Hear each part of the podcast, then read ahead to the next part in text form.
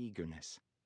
She had gone to Teriyama by her own choice, for the way of the Hu'u was a way of peace, and from childhood she had shared in her father's vision of a peaceful land where violence was never allowed to spread. Her method of fighting was quite different from the way he had been taught, and he loved to watch her, appreciating how the traditional moves of attack had been turned into self-defense with the aim of disarming the opponent without hurting him. No cheating, Shigeko said to Miki, for the twins had all their father's tribe skills, even more, he suspected.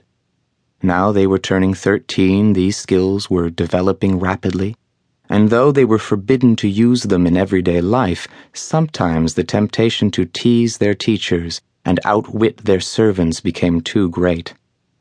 "Why can't I show father what I have learned?" Miki said, for she had also recently returned from training, in the tribe village with the Muto family. Her sister Maya would return there after the celebrations. It was rare these days for the whole family to be together. The children's different education, the parents' need to give equal attention to all of the three countries, meant constant travel and frequent separations. The demands of government were increasing. Negotiations with the foreigners, exploration and trade, the maintenance and development of weaponry, the supervision of local districts who organized their own administration, agricultural experiments, the import of foreign craftsmen and new technologies, the tribunals that heard complaints and grievances. Takeo and Kaede shared these burdens equally, she dealing mainly with the West, he with the Middle Country, and both of them jointly with the East, where Kaede's sister Ai and her husband Sonoda Mitsuru held the former Tohan domain, including the castle at Inuyama where the family were staying for the winter. Miki was half a head shorter than her sister, but very strong and quick. Shigeko seemed hardly to move at all in comparison, yet the younger girl could not get past her guard, and within moments Miki had lost her pole. It seemed to fly from her fingers, and as it soared upward, Shigeko caught it effortlessly. "You cheated," Miki gasped. "Lord Gemba taught me how to do that," Shigeko said proudly. The other twin, Maya, tried next with the same effect. Shigeko said, her cheeks flushed, "Father, let me fight you." "Very well," he agreed, for he was impressed by what she had learned and curious to see how it would stand up against the strength of a trained warrior. He attacked her quickly, with no holding back, and the first bout took her by surprise. His pole touched her chest. He restrained the thrust so it would not hurt her.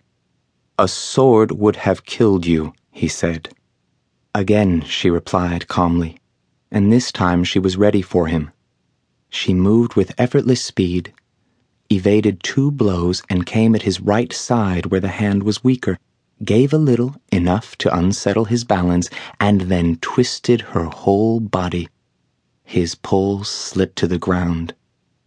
He heard the twins and the guards gasp. "Well done," he said. "You weren't really trying," Shigeko said, disappointed. "Indeed I was trying. Just as much as the first time. Of course I was already tired out by your mother as well as being old and unfit." "No," Maya cried. "Shigeko beat you fairly." "But it is like cheating," Miki said seriously. "How do you do it?" Shigeko smiled, shaking her head. "It's something you do with thought and spirit and hand all together. It took me months to get it. I can't just show you." "You did very well," Kaede said. "I am proud of you." Her voice was full of love and admiration, as it usually was for her oldest daughter. The twins glanced at each other. "They are jealous," Takeo thought. "They know she does not have the same strength of feeling for them," and he felt the familiar rush of protectiveness toward his younger daughters.